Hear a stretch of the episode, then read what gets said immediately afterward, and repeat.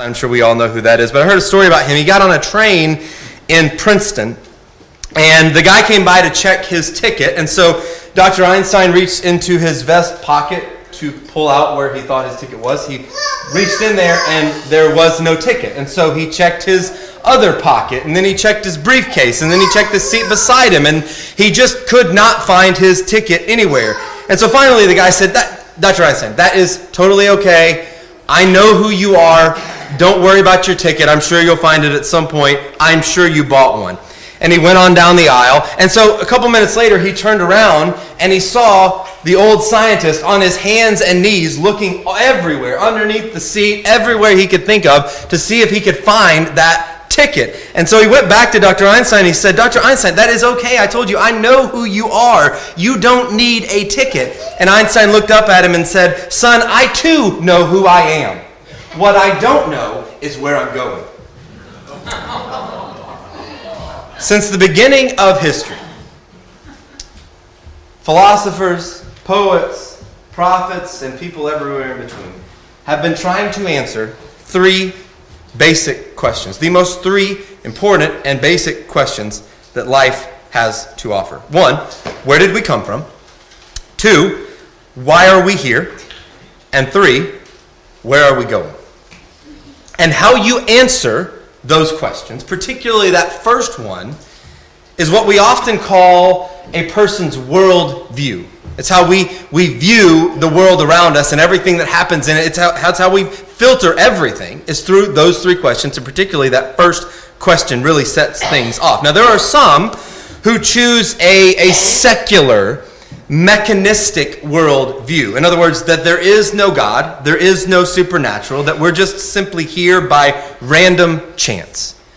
And if that is your world view, if that's how you answer that first question in particular, then understand that you have inevit- inevitably answered the other two in a certain way as well. Because if the first question is that there is no God, that your answer to the first question is there is no God, there is no supernatural, we're just here by random chance, if that's the case, then there is no meaning, and we go nowhere after we die.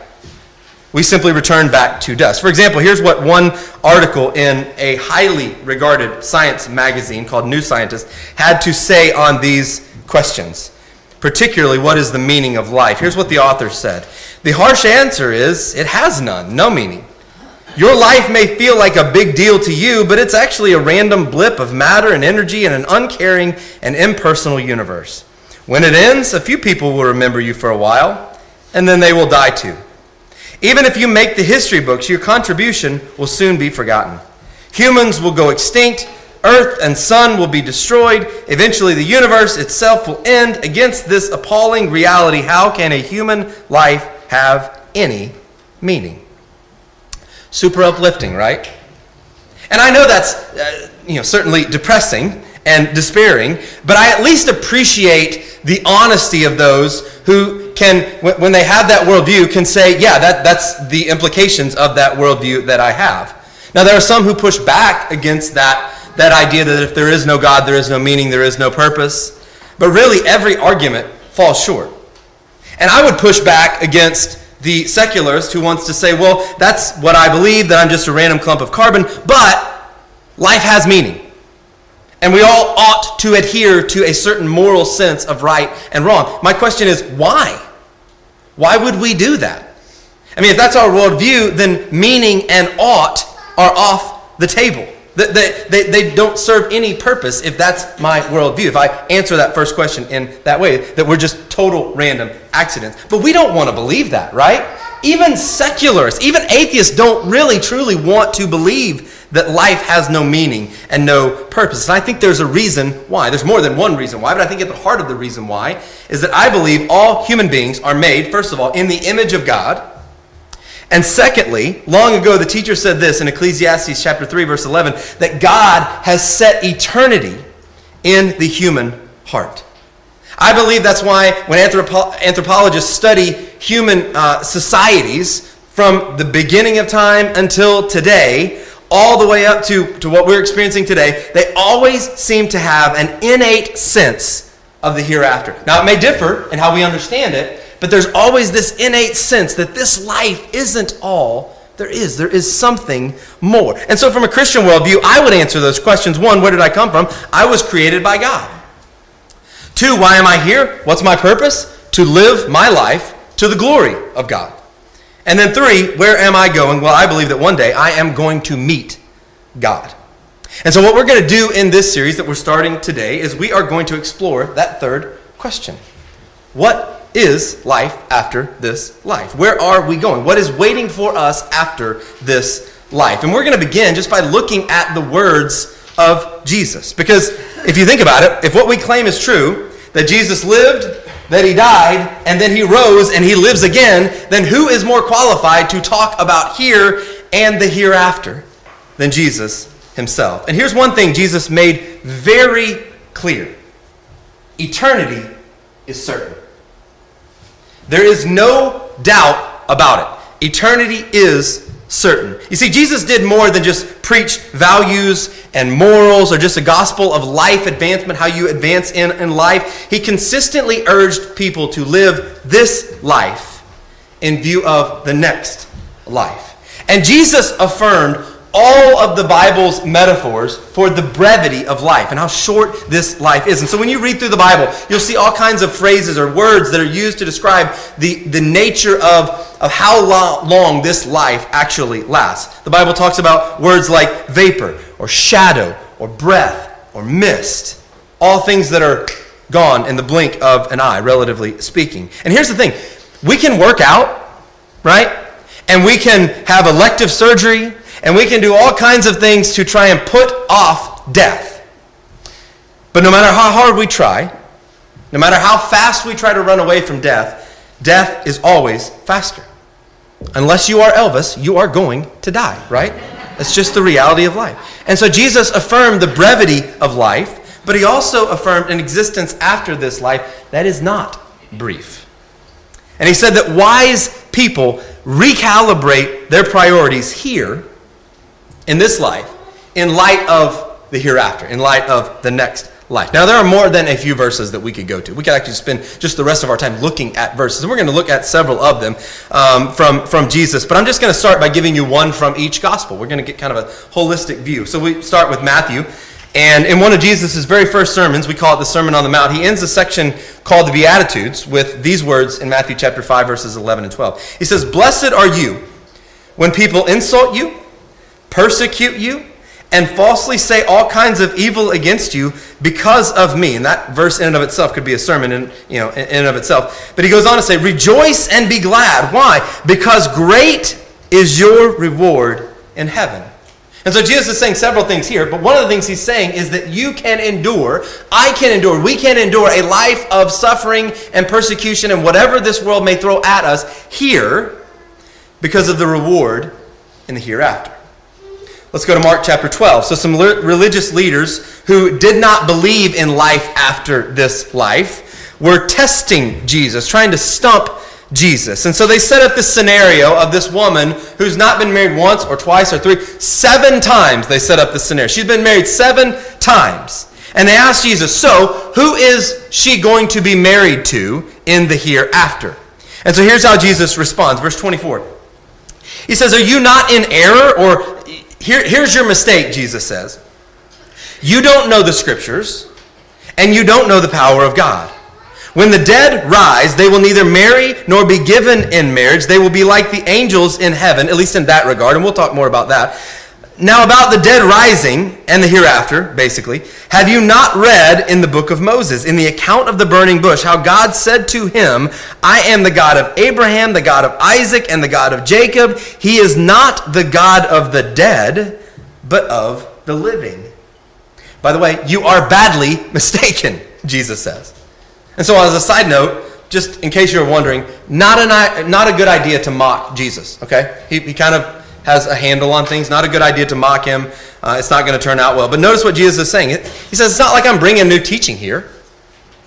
From the very beginning, go the, all the way back to the beginning of Scripture, there is life after this life because God is not the God of the dead, He is the God of the living. So go to Luke chapter 10. Jesus has sent his disciples out on a mission trip. They preach the gospel, they heal the sick. They're particularly excited that they can cast out demons and evil spirits. And Jesus says to them in verse 20, don't, don't rejoice. I mean, he's, he's not telling them don't rejoice in that, but he's saying don't just rejoice in the fact that spirits submit to you. Here's what you really need to rejoice about that your names are written in heaven. That's the big win, Jesus says.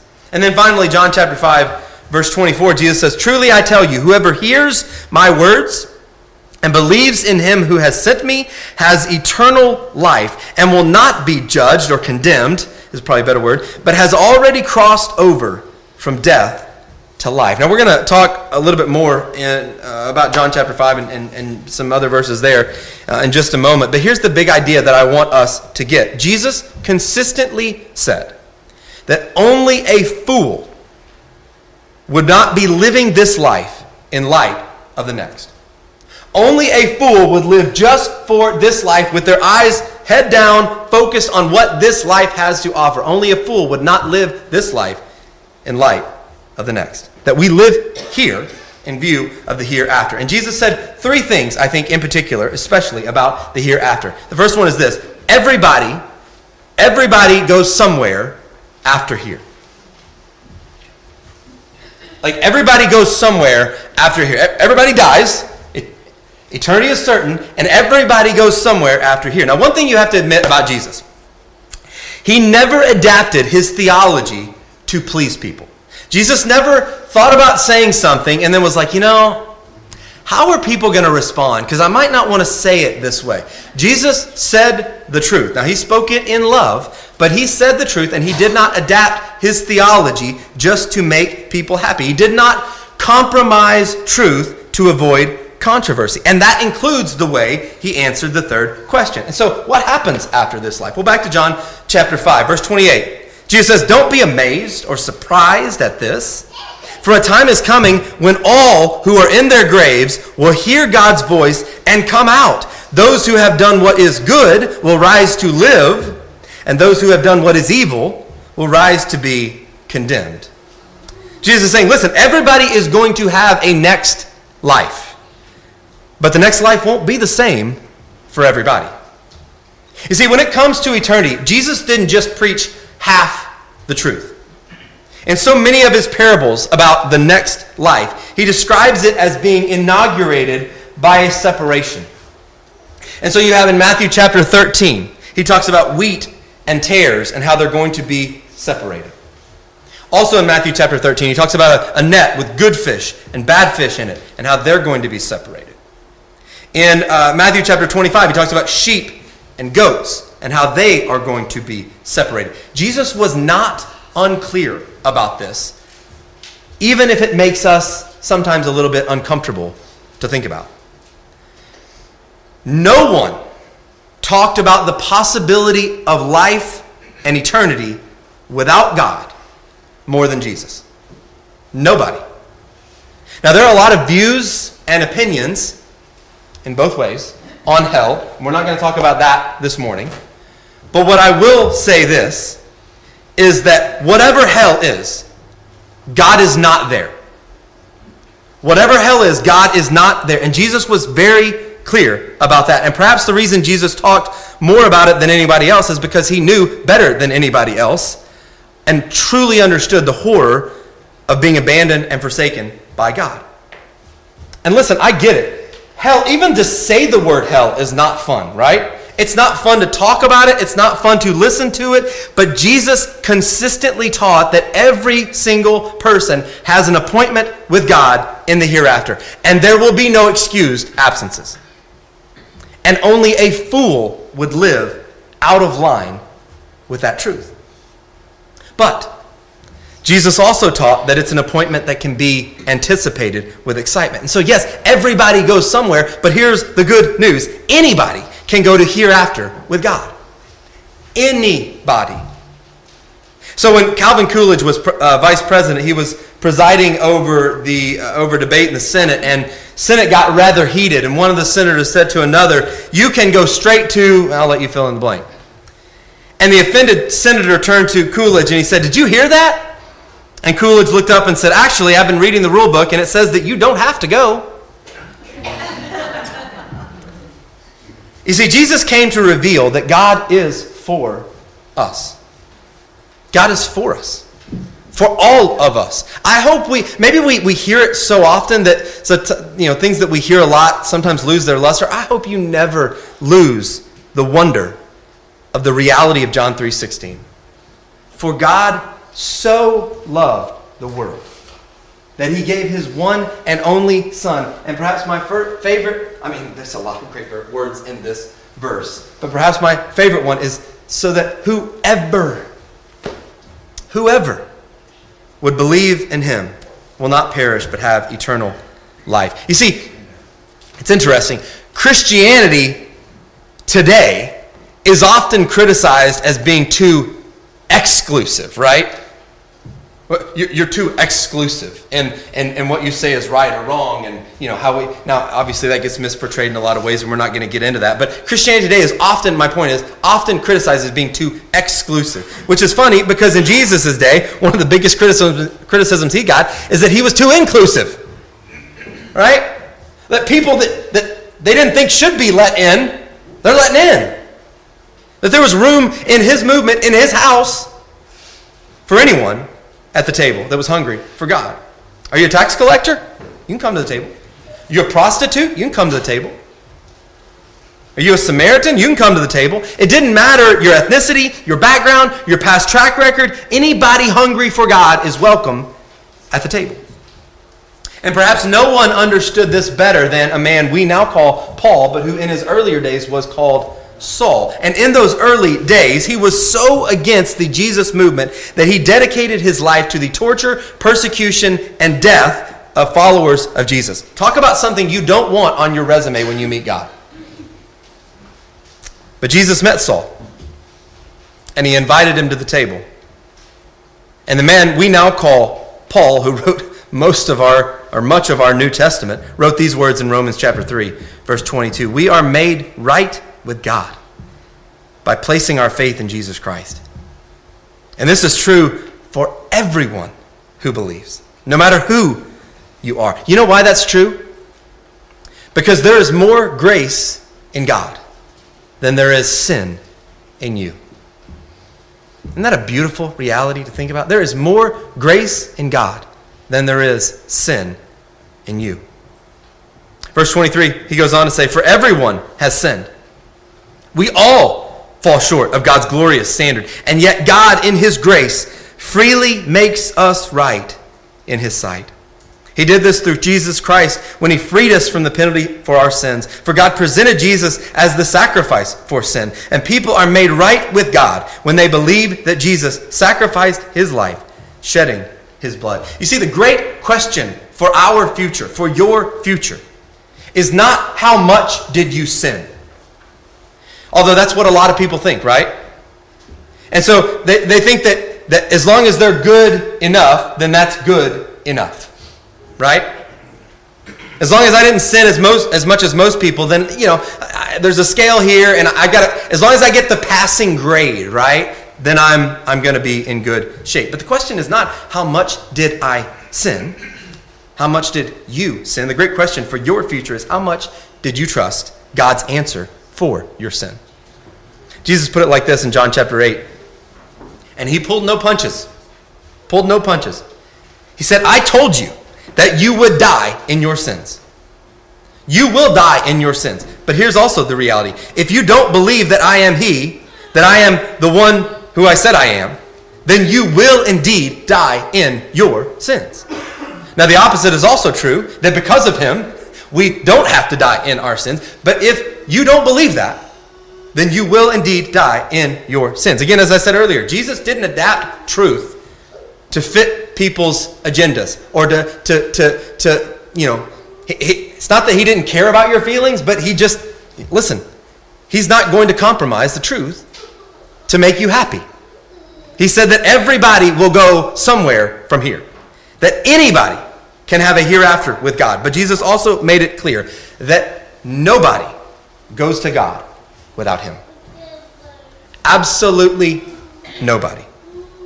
You remember the night before Jesus died. And he's, he goes to the garden and he's praying and he's begging God to just reveal if there is any other way, Father. If there's any other way than for me to go to a cross to bring salvation and healing and restoration, let that be. But in the end, of course, we know there was no other way. That's why one of the reasons why I think Jesus would find it so offensive that, that people claim that he is just a way, right? Why would God let Jesus go to a cross if that's just a way to get to him? No, Jesus said in John chapter 14, verse 6, I am the way, the truth, and the life. And no one comes to the Father except through me. And notice, unlike other religious leaders, Jesus doesn't just say, I came to show you a way, or I came to tell you about a way. Jesus said, I am the way. I'm how you get right with God. And he made this claim consistently that a person's eternal destiny depends on whether they believe and accept what he said he came to do. Do you believe Jesus is who he said he is, and that he came to do what he said he came to do. No one is going to go to heaven on their own. None of us. Because everyone has sinned and fallen short of the glory of God. And the only bridge that can reach God is made of bloodstained wood. That's why he came. You know, I find it, I, I mean, I don't want to discount the question, but, I, and you, you've probably heard it before. People will say, how can a loving God send people to hell? Maybe you've asked that question. And so I don't want to illegitimize that question. It's a real question. But I would say I don't believe that God sends people to hell as much as they get there on their own. By their own choice, by walking right past the cross and the way that God has made to keep them away from hell. So, back to our question where do we go after we die? The answer is it depends. It depends. It depends on what you believe about Jesus. Not on how good or bad you are. It depends on what you believe about Jesus. And are you acting on that? John said this in 1 John chapter 5. And this is the testimony. God has given us eternal life, and this life is in his Son. Whoever has the Son has life. Whoever does not have the Son does not have life. You see, you can go to hell all on your own. But you can't go to heaven without Jesus. And he came here to take our place so that we could have a place with God in the hereafter. And Jesus was very clear about this. He says in John chapter 6, verse 40, My Father's will. This is my Father's will. And Jesus, as, as we talked about, he's praying in the garden, not my will, but yours be done. Jesus' will is the Father's will. Here's the Father's will that everyone who looks to the Son and believes in him shall have eternal life. And I will raise them up at the last day. And that is our confident hope. As Christians, that is our confident hope. And that's why the most important question is what do you believe about Jesus? Because eternity is certain. But here's also some more good news that because of Jesus, you can be certain of your eternity. Through Jesus, we can have this certainty that we will spend our hereafter with God. Earlier, I told you the story about Albert Einstein, how he couldn't find his ticket and he's worried about not who he was, but where he was going.